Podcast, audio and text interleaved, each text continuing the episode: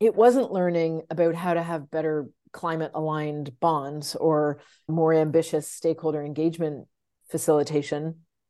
It was about understanding what we have forgotten, whom we have harmed in the process, and what it really looks like to live in right relationship with people, with soil, with land, with what we call biodiversity in corporate speak, and which is really life. Welcome to the Intuitively Aligned Podcast, a place for changemakers to cultivate their intuition and foster greater impact in their everyday lives. I am your guide, Sydney Bloom.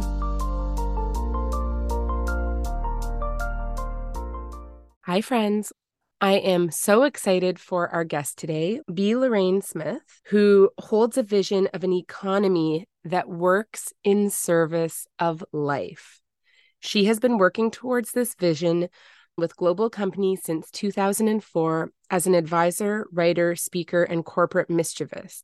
She is telling as much truth as she can, and she shares her insights in the Material World Substack and podcast, and is a regular guest and speaker in other provocative venues committed to profound positive change. Lorraine runs ultra-long distances on urban trails, spins, and knits her own original textiles, and holds doggedly to the belief that our connectedness and curiosity are our greatest assets. Lorraine, welcome to the episode.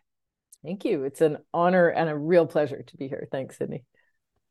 I think it would be great to bring everyone who's with us in on a little bit of where your professional journey has been in the impact that you're creating, and then we will dive into intuition. But your world of work is a space that invites us to see and sense in different ways. So we need to start there. Thank you. So I'll start with the end in mind, my vision. I hold a vision of an economy that works in service of life. And what I mean by that is all economic entities, businesses, industries, any organization meeting our needs, delivering things into the marketplace, does so in a way that enables life to thrive. My life, my ability to help others, and the wider ecological nest that is our home. And I also mean that in a way that it is the purpose of all economic activity. And I want to just really underline that purpose piece, because it's kind of a buzzword these days in industry and marketing and corporate social responsibility, sustainability, where companies will say, oh yes, we're, we're purpose-led, we're a purpose-driven organization. But what that really means, and I'm, so I'll underscore this and then I'll back up a bit into how I do this. We can look at a company like Google, pretty big company, right? It's basically a verb. Mm-hmm. And their purpose is something along the lines of making all the world's data accessible to everyone, everywhere. That's a really cool purpose. And in some ways they do that, right? You and I could Google things right now if we want and find all kinds of cool data. But the way they make money is by generating advertising revenue. So their purpose is to generate financial revenue through the impacts of advertising, uh, the transactional impacts of advertising. And it is neutral beyond, you know, breaking hate speech laws. And, you know, they do have some parameters and constraints, but not many. So if their business propagates the advertising that sells more of the perfect black handbag or, you know, short notice trips to Costa Rica or some other thing, it's irrelevant. The purpose is to generate revenue, most of which comes through advertising. So what they say their purpose is and how they generate revenue is not the same. In my vision, where the economy works in service of life, all revenue generated enables healthier humans within a healthier biosphere. And mm. that is at all scales, across all industries, in all regions. And what I've noticed when I share this vision, although less so, I've been really sort of moving through this idea and how it looks and feels for a couple of years now. Initially, when I would share this with folks I know in fairly senior roles in business or kind of hardened business folks, they would laugh. The, the initial reaction would be a kind of like, okay, but you know, we got to be realistic, right? Like we got to, yeah. we got to, we got to keep in line with what's possible. And then they realized, like I watched the little eye flicker of like, oh yeah, why wouldn't the economy serve life? And what is it serving? And what does that mean? And so for about twenty years, starting in two thousand three, I kind of wandered into a career in corporate social responsibility, or as it came to be known more, sustainability, or E S G, environmental, social, and governance. Uh, and there's a lot of pieces to that. I can dive in more, but that's things like corporate strategy, community engagement, stakeholder engagement more broadly, uh, reporting and transparency, all kinds of stuff. And I worked for a couple different firms and I worked freelance, and I'm kind of aggregating a whole bunch, happy to unpack more, but to say I worked in different contexts doing that mm-hmm. work.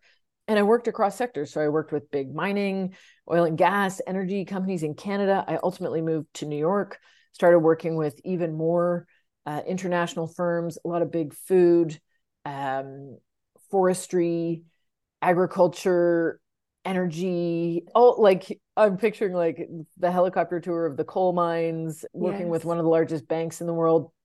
So I got kind of backstage with a lot of industries, with a lot of people who, my experience was, very well-intended, trying to have the most positive social and environmental impact they could by setting ambitious goals, working with different stakeholders to learn and figure out how to achieve those goals and how to report on and share information, and ever-evolving benchmarks and frameworks and standards and rankings and ratings. And the further I got into it, the more senior I got. I held a couple senior management roles in the firms I was working at. I was often the lead on projects with pretty big companies, doing executive presentations, getting flown here and there to connect dots and, you know, push the needle, to move the needle.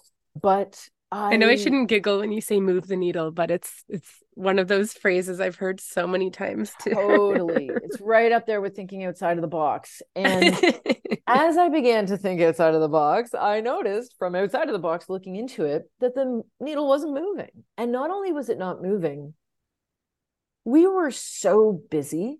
I mean, you know, you could say that with lots of careers and businesses and industries and lives, like being busy isn't a particularly unique feature, but we were really busy pushing hard to make a positive difference.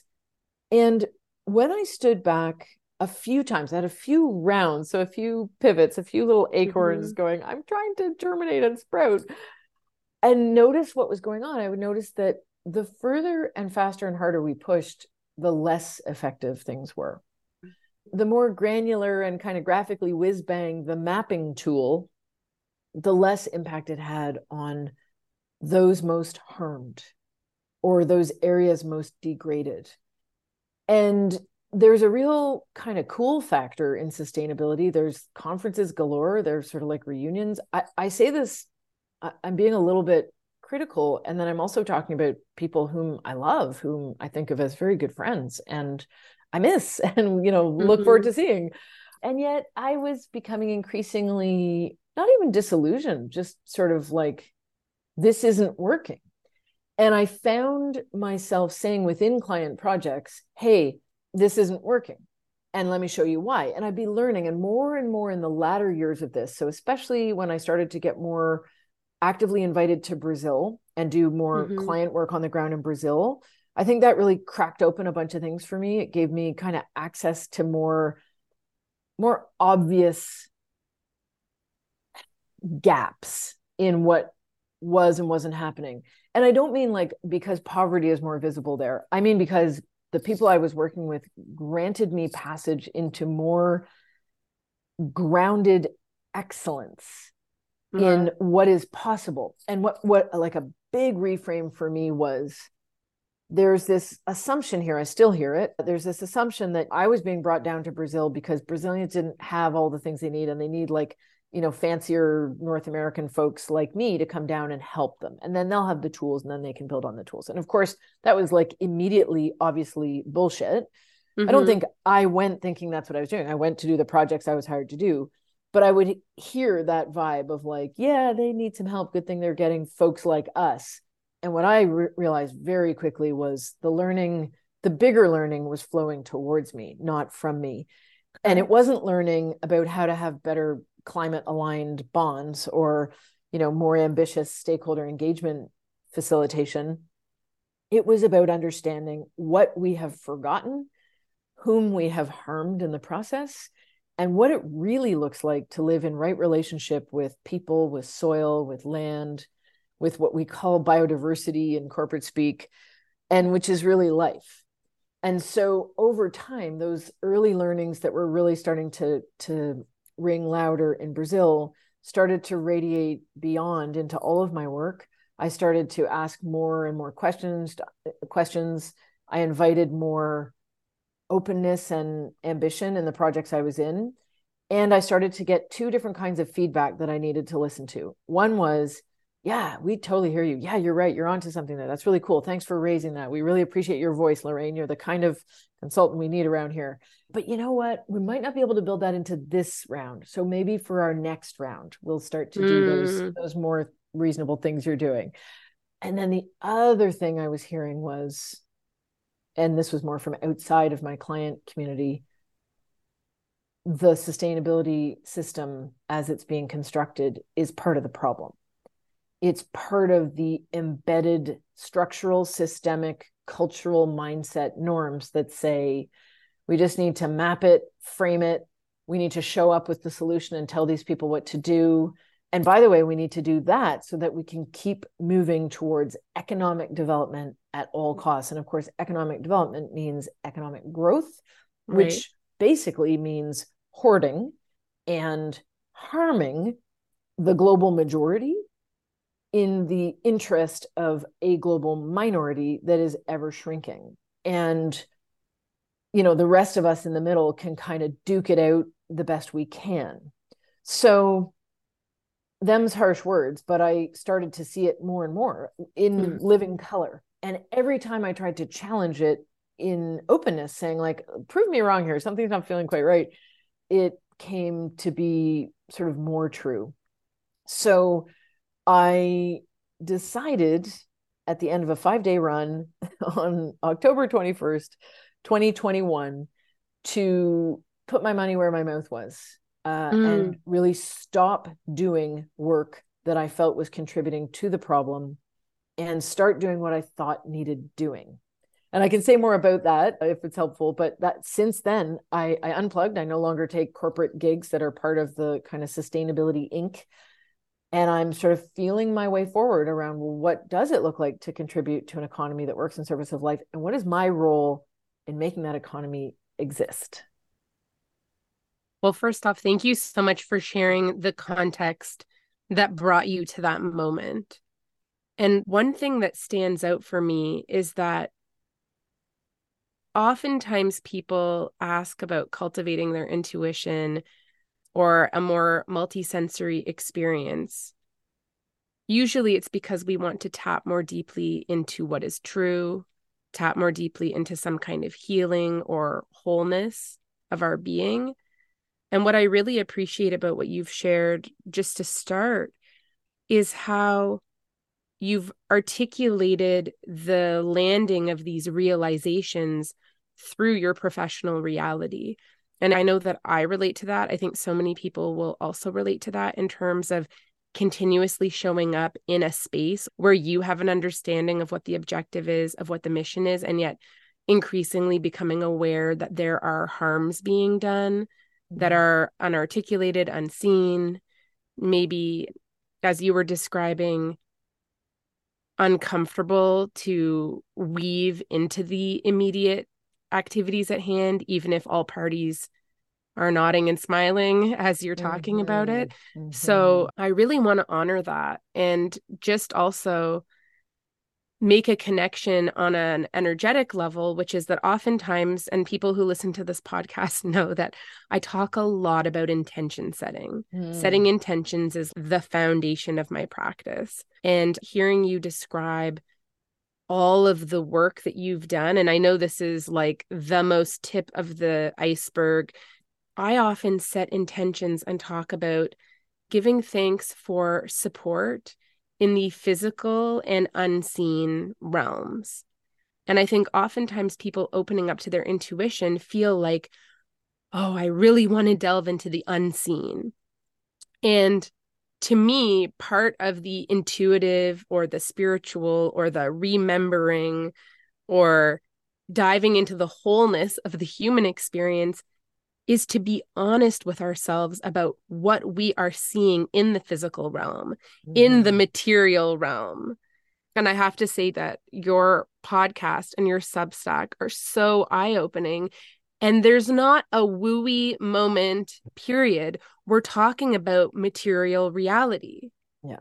And so I think this is why I was so excited to connect with you and for us to have this conversation, because you are weaving in the material realm deeper truth, deeper authenticity and reconciliation mm-hmm. with what is to create economies in service of life. And it is earth-shattering and it is obvious and mm-hmm. everything in between. And so I really appreciate you, even just as a reminder for all of us that we need to deal with our earthly reality. We can't look away because it's too painful or because we don't feel that we have the power. Yeah. You've described the professional context that brought you to twenty twenty-one. Was there something else going on in your inner world as all of this awareness was landing in your professional practice? Can you describe your own sense of intuition or inner knowing? Mm-hmm.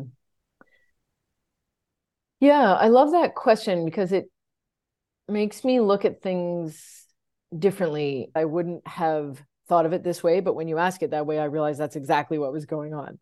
So there's a couple of very tangible things, and then a few that are a little bit harder to pin down, but I'll do my best with my command of the English language. The very tangible things are that straddling twenty eighteen, twenty nineteen, I was going through a separation. So I had moved from Toronto, my hometown, to New York.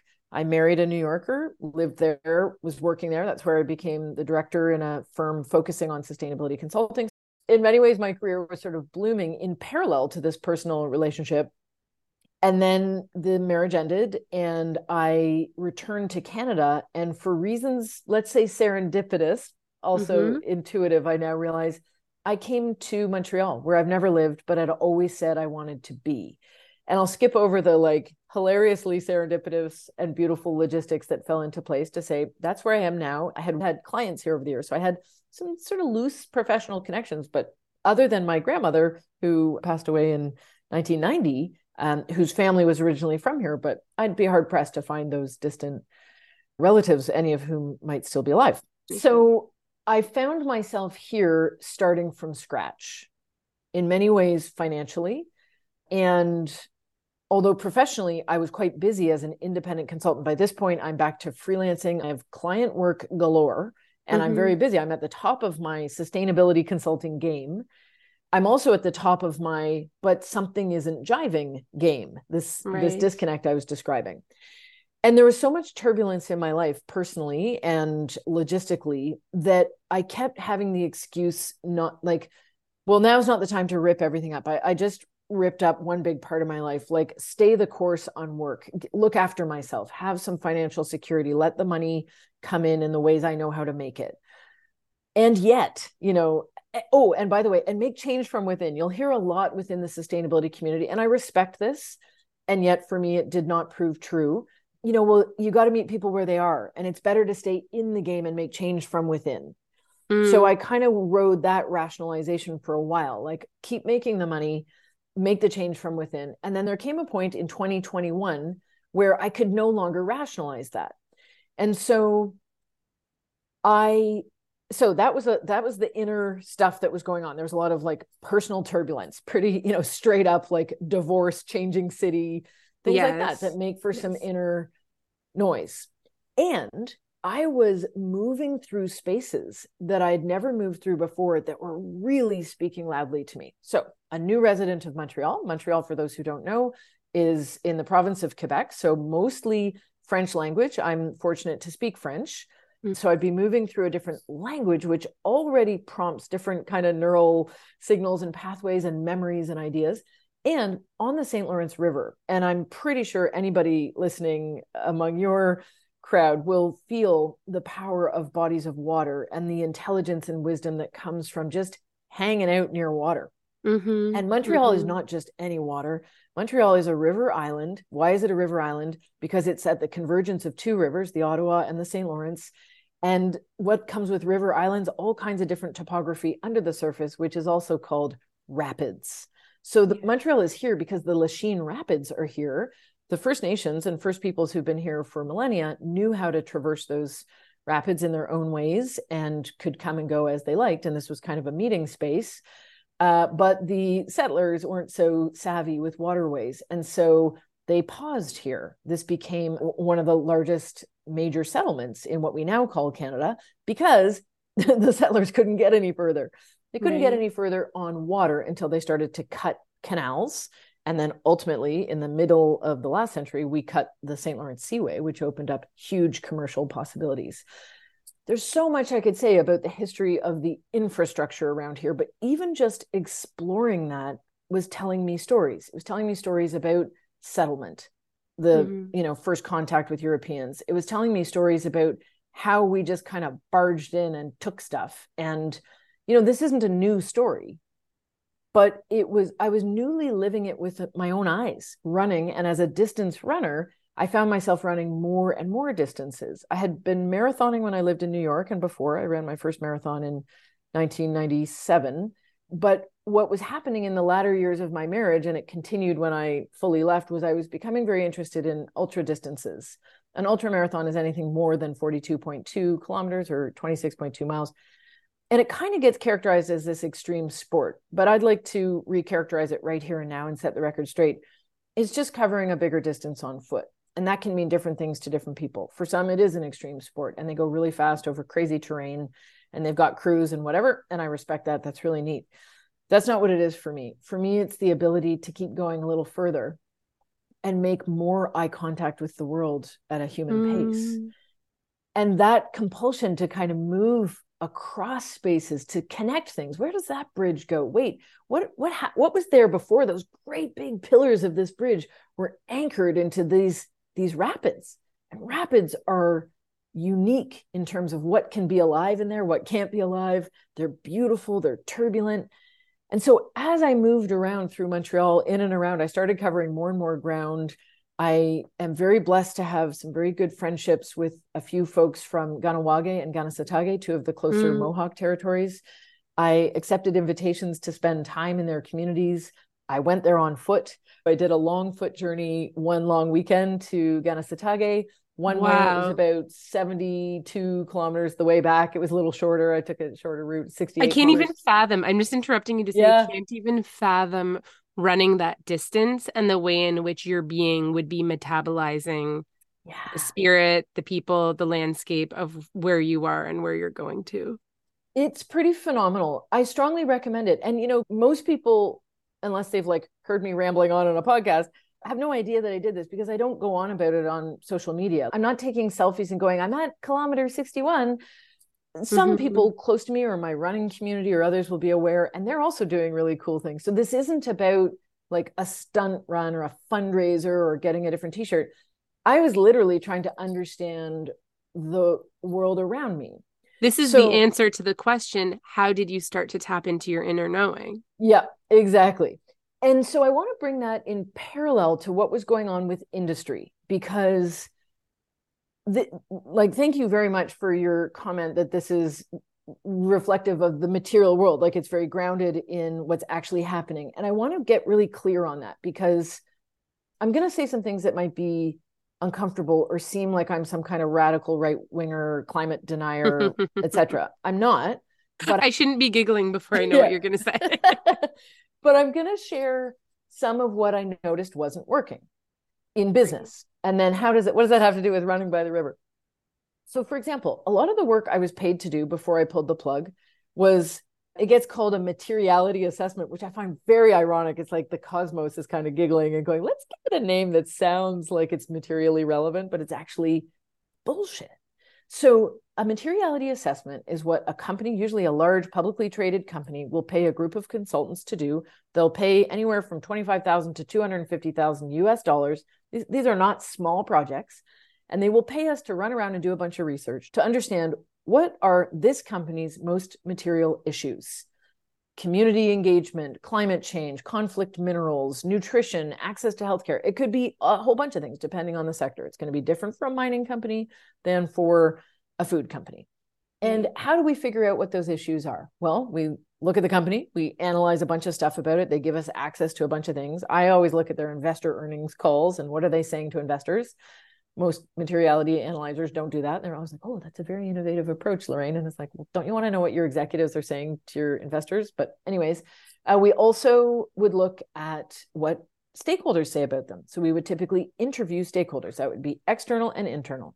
We would work with the company to pick which stakeholders we're going to talk to. We're obviously mostly going to talk to stakeholders. In fact, only going to talk to stakeholders who will talk to us about the company. So that's already a pretty select group. We might also seek out experts. You know, if it's a food company, we'll seek experts in nutrition. If it's a mining company, we'll seek experts in conflict minerals, et cetera. And then we'll pull it all together into a beautiful slide deck that says, hey, executives and sustainability strategy team, these are your most material issues. Here's some context on the issues. Here's what they have to do with you. And now that you know your most material issues, these are the things you need to report most publicly about. And that gets into E S G, environmental, social, and governance reporting, which mm-hmm. is a big cottage industry. And in principle, this is what you should use to develop your strategies, to set your goals. So I'm going to nerd out for a second here and just help you follow the money. Okay. Because in principle, there's nothing wrong with figuring out what your issues are and getting strategic about how you solve them and getting public about what's going on. That sounds like a really good idea. It comes from what I would say is a lot of really good ideas. The problem is, first of all, companies refresh these materiality analyses every, usually every two years. And there's not a lot of new, like maybe the company has gone through a merger acquisition, so they have to like adjust so that it's accurate to their corporate structure. But most alarmingly, I saw over and over, and I was involved in dozens of materiality analyses, either as a paid consultant or as a stakeholder being interviewed. Right. So I saw this backstage numerous times and got paid to participate in it.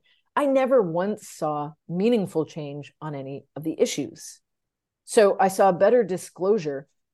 To use a more grounded, like everyday analogy, it would be like doing your housekeeping, where you have somebody come through going, oh yeah, like your floors are kind of gross and you're having some issues keeping up with dishes and you've got several different pest infestations. Your house smells kind of funny. And most people, when you have them over, they don't sleep very well here. And you're like, oh, okay, thanks. That's really, really, really helpful. Okay, can you come back in a couple of years and let me know if anything's changed? You come back in a couple of years and it's like the same stuff. You're just not dealing with the real problems. And the real problems are because you are not structured to deal with the real problems. Mm-hmm. Why is human rights one of your issues on your materiality assessment? Because you're a global mining company and your job is to rip holes in the ground, extract the minerals, and sell them to the highest bidder.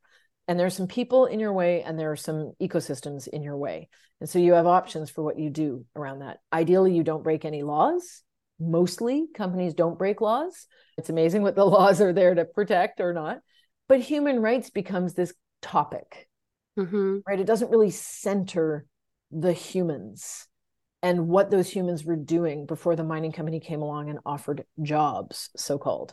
So, and and by the way, I am very aware that we are right now, you and I, enjoying the mining companies. We are talking oh, devices yeah. that, right? So, so I'm not naive to that. I'm not anti-corporate. I'm not saying take down the man. I am saying if you're going to pay consultants a quarter of a million dollars to talk about your material issues and not actually get at the core of why those are issues, which is because your business model profits from those issues persisting, then we're not really winning here. And I, let's take climate because it's a it's one that's kind of a hot button.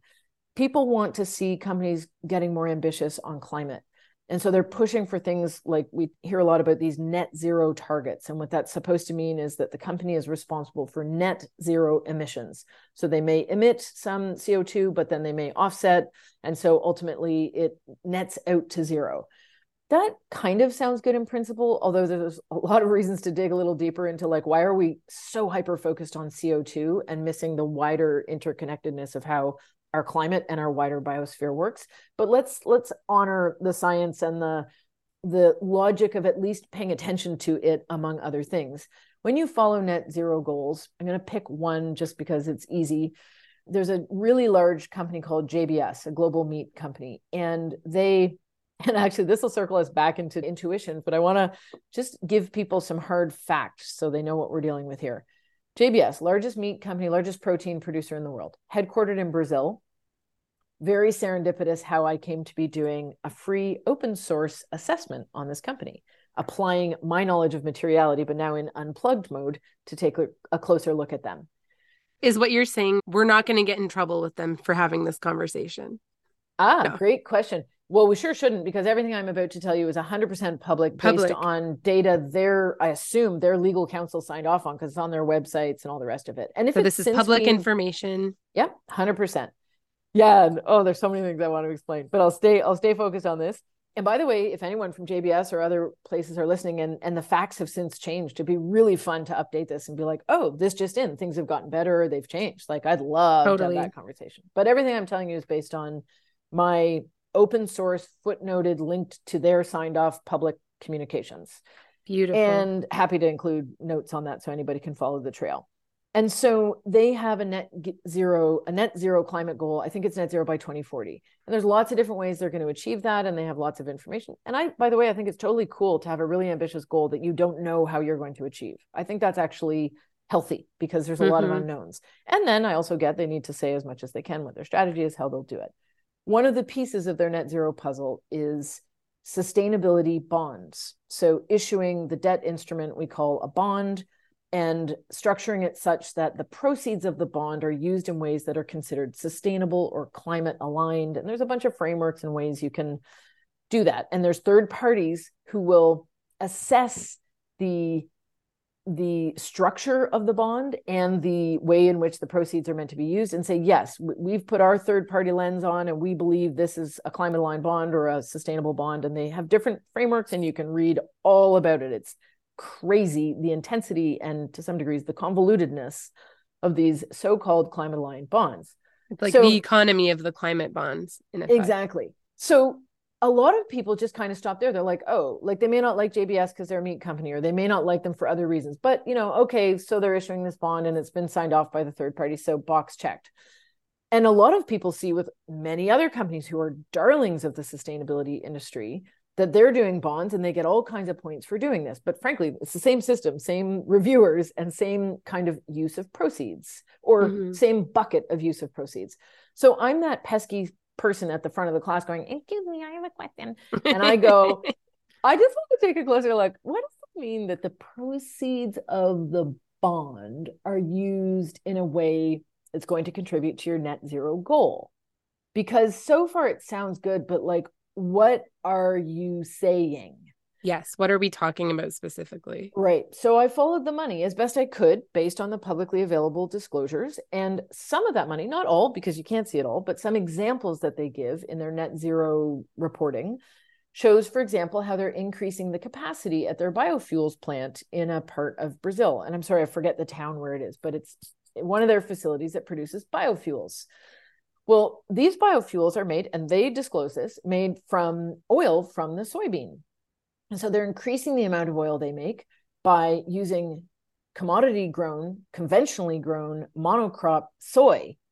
Hmm. And then they're making a biofuel that checks the E U, the European Union's green energy box. So everybody's scratching everybody's back here. This is, yep, we're going to make more of this fuel that aligns with your so-called fossil-free, net zero, save the world, climate-aligned, Greta cheering goals.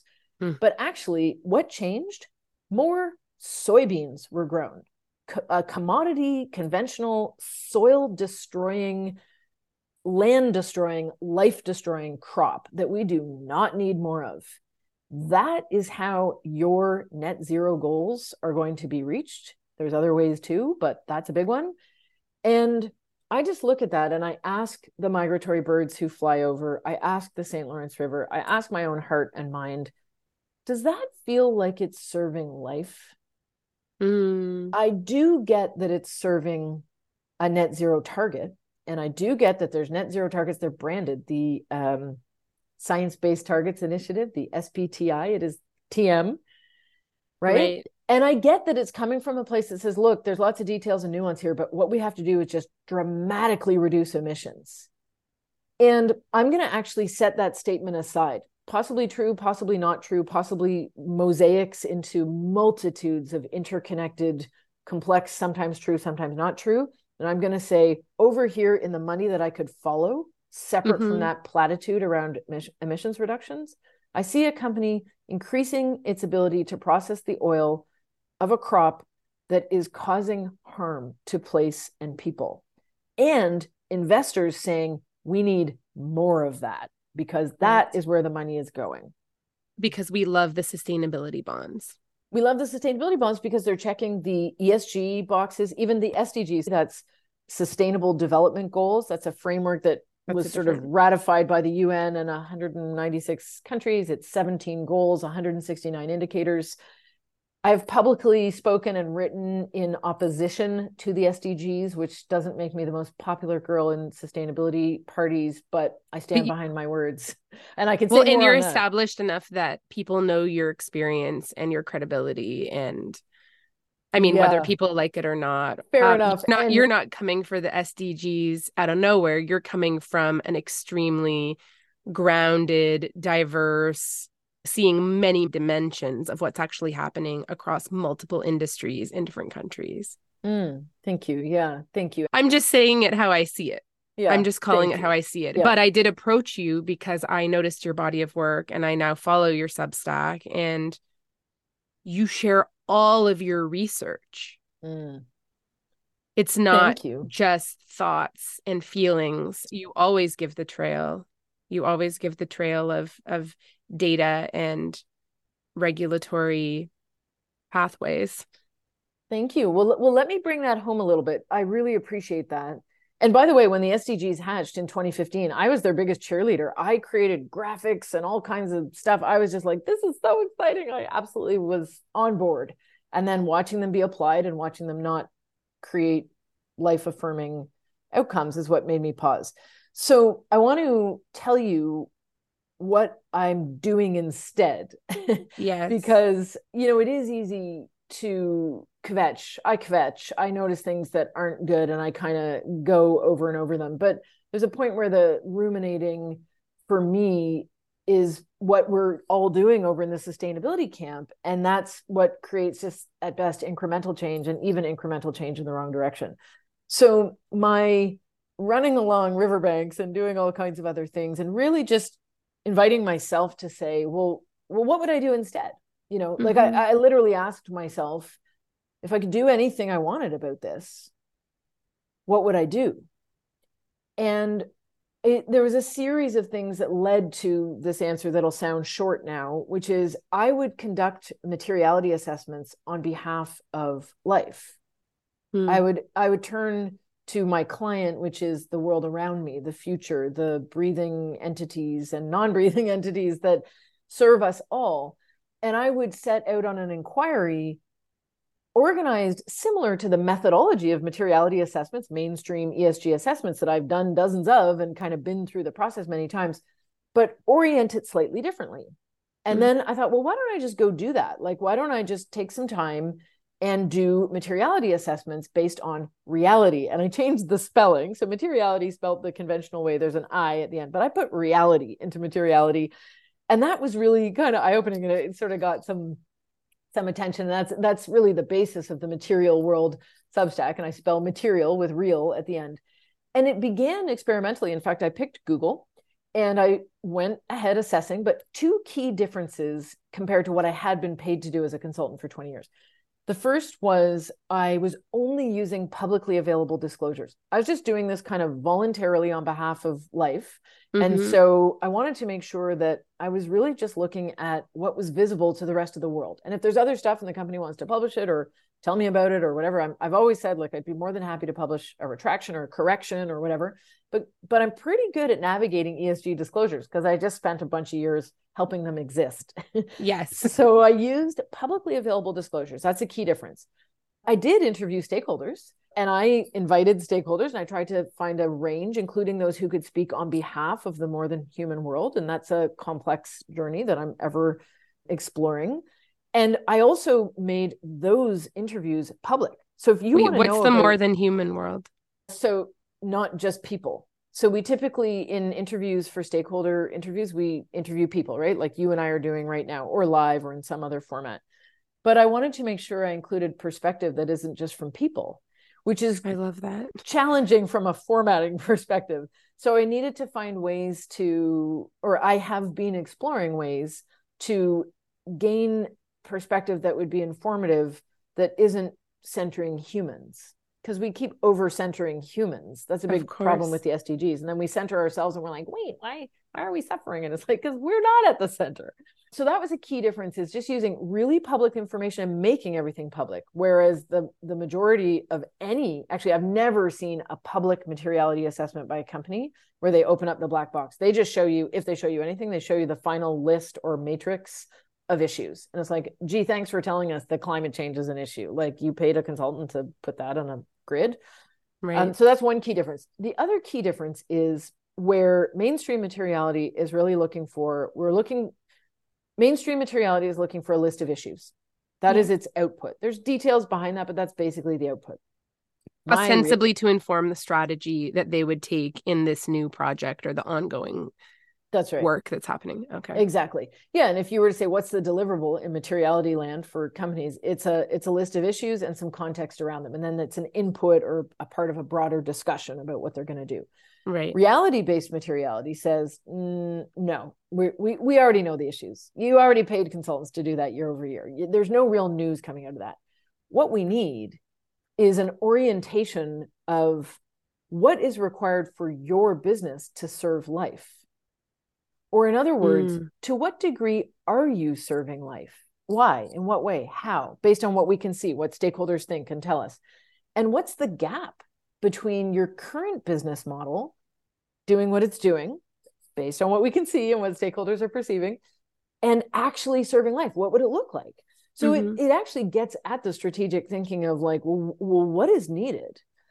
And I just proceeded to do some assessments. I made them open source. I built them in Google Slides. Anybody could come in. It was actually like, at first I'm doing the Google one in total obscurity. Nobody's paying any attention to me whatsoever. It's very experimental, kind of lumpy. I'm kind of back of the envelope-y.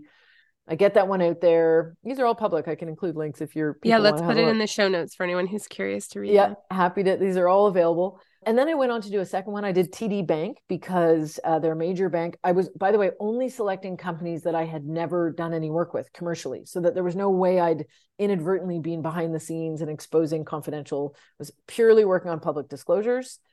And I went ahead with T D Bank because I've been a customer since I was seven, and they mm-hmm. are one of the banks I haven't worked with. I have worked with some pretty big banks. And that got interesting. I was kind of finding my legs. And this was twenty twenty-two that I was really diving in here. And then I got to my third one, Danone, which is a global food company.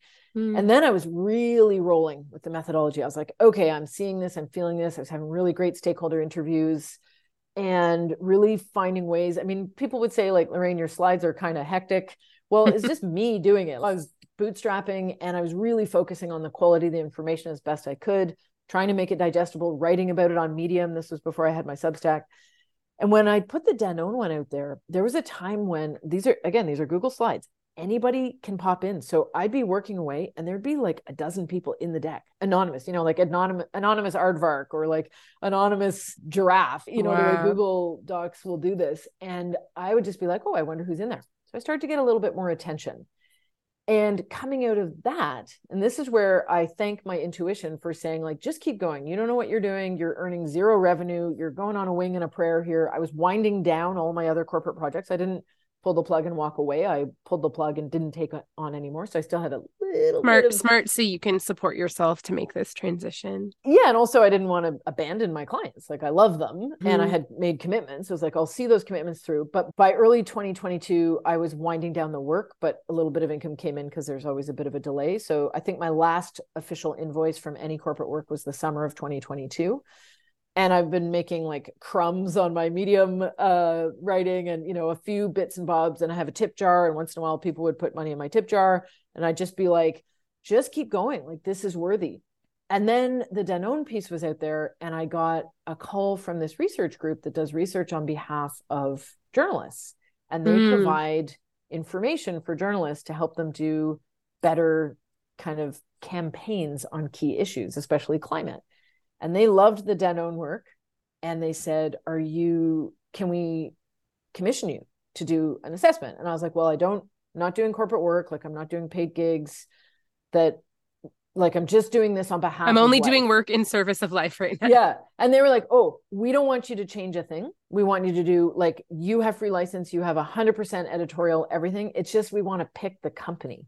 And I was like, oh, say more. And they wanted to pick J B S. They didn't know I speak Portuguese, that I've lived in Brazil. J B S is a Brazilian company. They had no idea. Had you worked with J B S before that never, time? Never. Okay. So they met my criteria of, I have no commercial relationship with them. And I was about to do Glencore, the global mining company. And they came along and they said, if we gave you a really good tip, would you would you do it? And so they did. They tipped me ten thousand U S dollars, which was a huge bump in income for bootstrapping me, pulling in my little crumbs with my writing and whatnot. And I went for it. And it was really cool. I got great feedback from that. And it helped me see useful insights and details that I could pull out. And that's what led me to the Substack, because not everybody really wants to or even can dive into a big assessment like that. Like the J B S yeah. assessment, as anybody who digs around will see, it's eighty slides long. There's tons of data in there. I try to summarize it, like there's some orientation, but there's a lot there. And so I heard people saying, oh my God, these things are so cool, but they're big Google Docs. I don't know what to do. Mm-hmm. And so I had this dream in, I think it was May twenty twenty-three, not that long ago. I had a dream, literally. I was sleeping, and in my mind, my mind gave me a Substack and called it the Material World and was like, you need to be a greeter in the material world. People need to have an idea of where to go when they come to this world. And so can you please open up the door to the world? And oh, so wow. I created a Material World Substack, and in it, every post I'm doing my darndest to grab just one insight out of the assessments or some other materiality type notion and pull that insight to the ground and be like, so here's the thing, you know, here's where the money went. Or here's what they said about lobbying. The lobbying one, I got really, really cool feedback for, because I followed the money and people were like, oh my God, we didn't even know we could see where lobbying dollars were going. The lobbying piece blew my mind.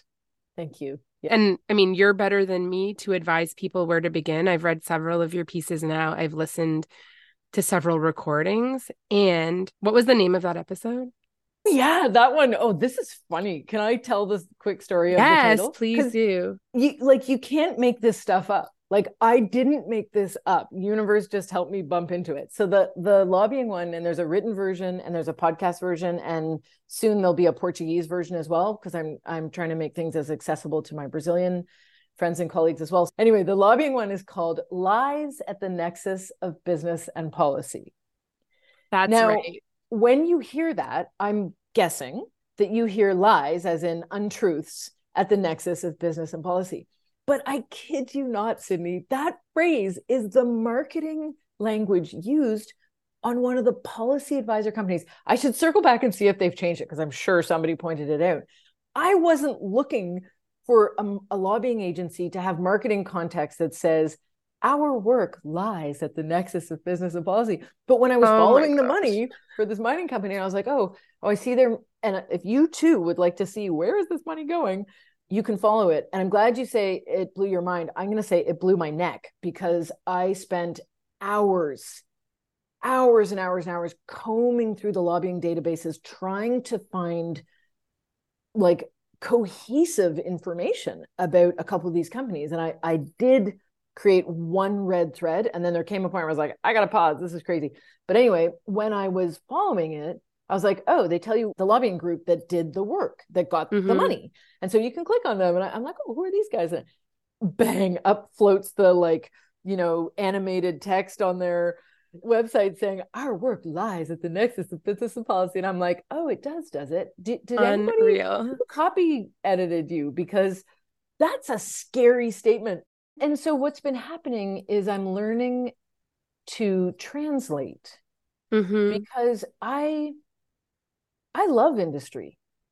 Like, industry is amazing. It mm-hmm. has created so many ways of interacting with life and delivering elegance and beauty and fun and power and ecstasy and all kinds of things that are really like awesome, you know? Yeah. Um, and inadvertently for most, I, I'm willing to believe in some instances this is fully intentional, but but I more believe it's not intentional. It's been kind of like the train left the station and most people didn't understand the train. The way the incentives and instruction, um, the way the incentives and structures are built is net harmful. Right. And, and, and I'm going to insert a little thorn here again. It isn't just like, oh, because their climate goals aren't big enough. Their climate goals are the wrong goals. Their climate goals continue to perpetuate harm. Their human rights goals continue to perpetuate harm.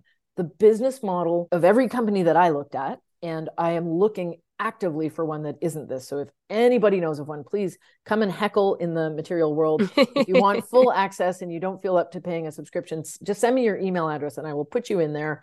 And if you know of places where people don't do that, pay for a subscription. if you, thank you. If you already know of places where this is happening, tell me. But I can tell you, having been within these business models, actively following the money, listening to the strategic dialogue, I have a weird habit of listening to investor earnings calls. And if mm. I miss them, you can always read the transcripts. I actually pay for a subscription to Seeking Alpha, which if people don't know about it, it's actually really cool. And I'll give you a link to that. And full disclosure, mm-hmm. I'm an affiliate, although probably nobody is ever going to click on my link and sign up.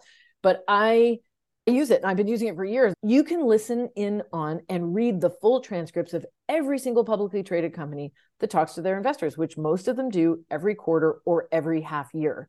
You can go wow. to their websites, but it's clunky to find it on the website. So I just use their database. And so I've been listening to C E Os and C F Os saying, hey, investors, this is what we're working on.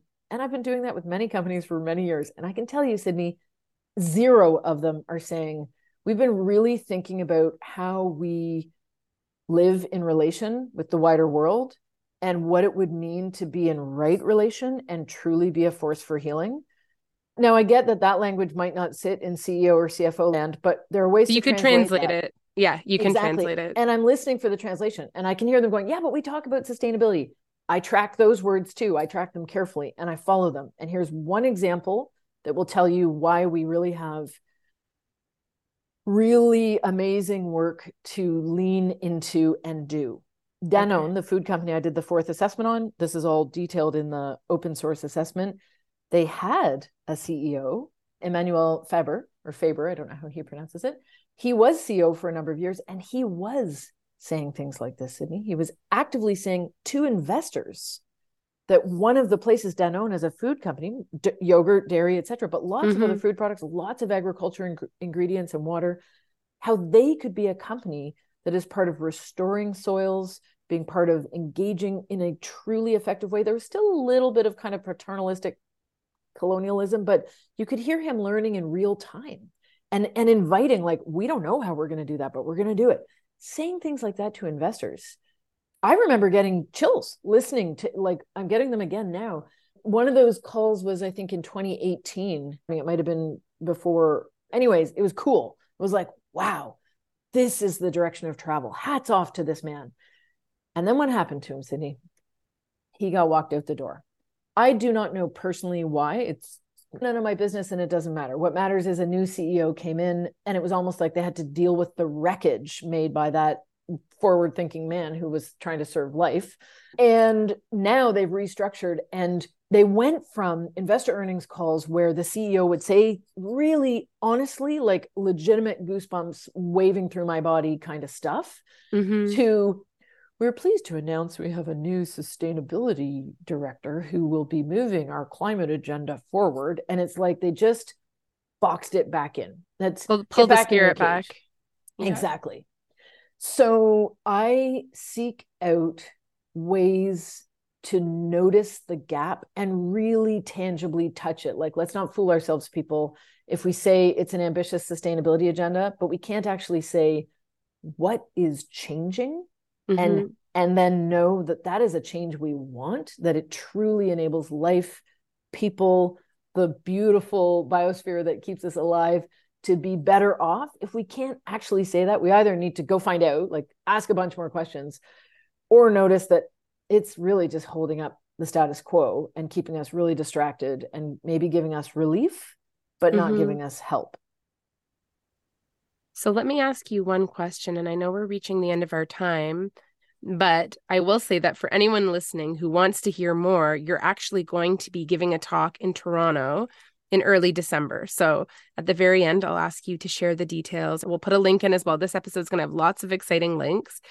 I wanted to ask you, can you recommend one practice from your experience, maybe aside from the very long distance running where you're alchemizing and perceiving and sensing and integrating, what would be one practice that anybody listening who's nodding their head or like sort of shocked and awakened by some of what you're sharing could do either with themselves or in the corporate or even just interrelational context? And it may not have a simple answer. This was actually sent from a listener who said to me, like, please just start asking people, what are they practicing? Yeah. And I love that question. Allison is the person who sent that question in.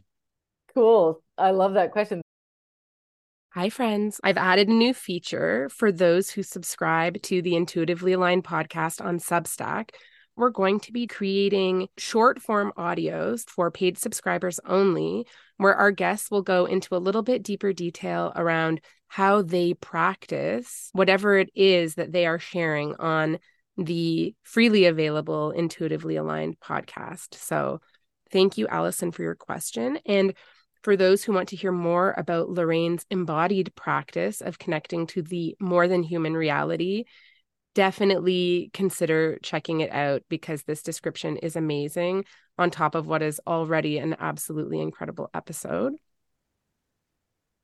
Lorraine, we're nearing the end of our time.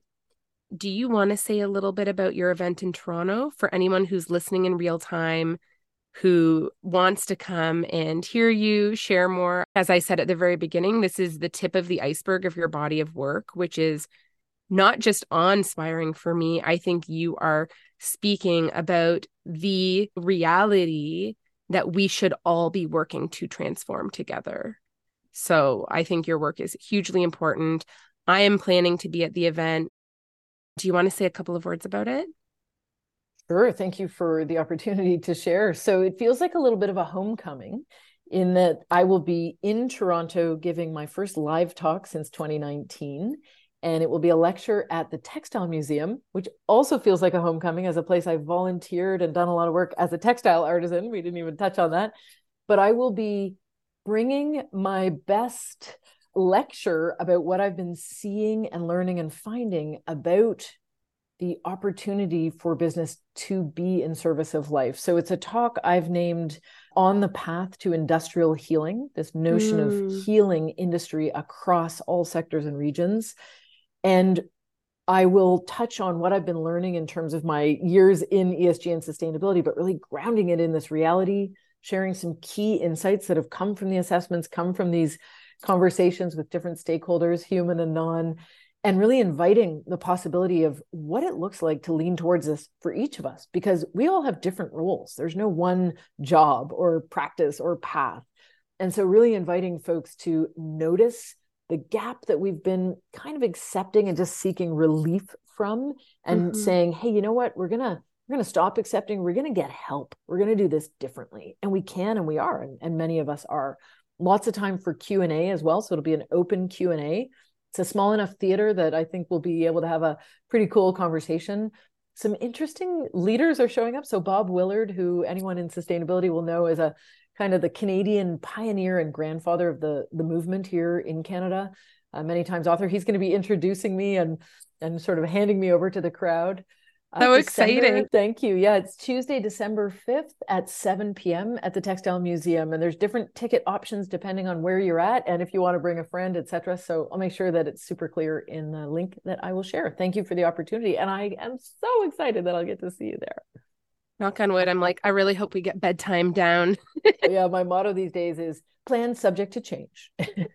Plan subject to change. I have full intentions to be there.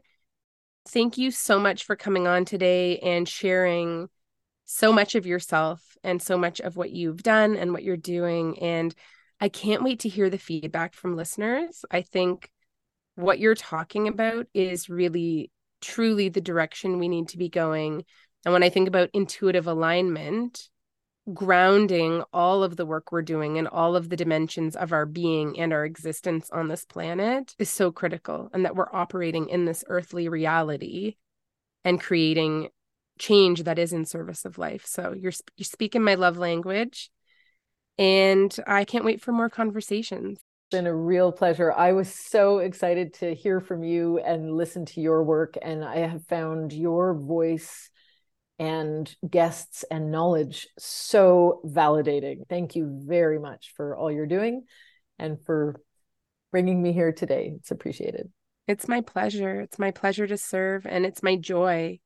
And that's the other thing I really want people to remember is we're not just here to be empowered and to create transformational change. We're really here to have joy as well while we do it. So love it. To our audience, I want to say thank you so much for listening to today's episode. I hope you enjoyed. If you like what you're listening to, please subscribe, share, or click the notification button on your podcast platform. For those listening on Apple Podcasts, I would be so grateful for a five-star rating and a written review. This will also make it easier for other listeners to find the show. I also want to give a shout out to our podcast producer, Wilson Lynn. And I want to thank you again for joining me on this journey. I can't wait for you to hear the next episode.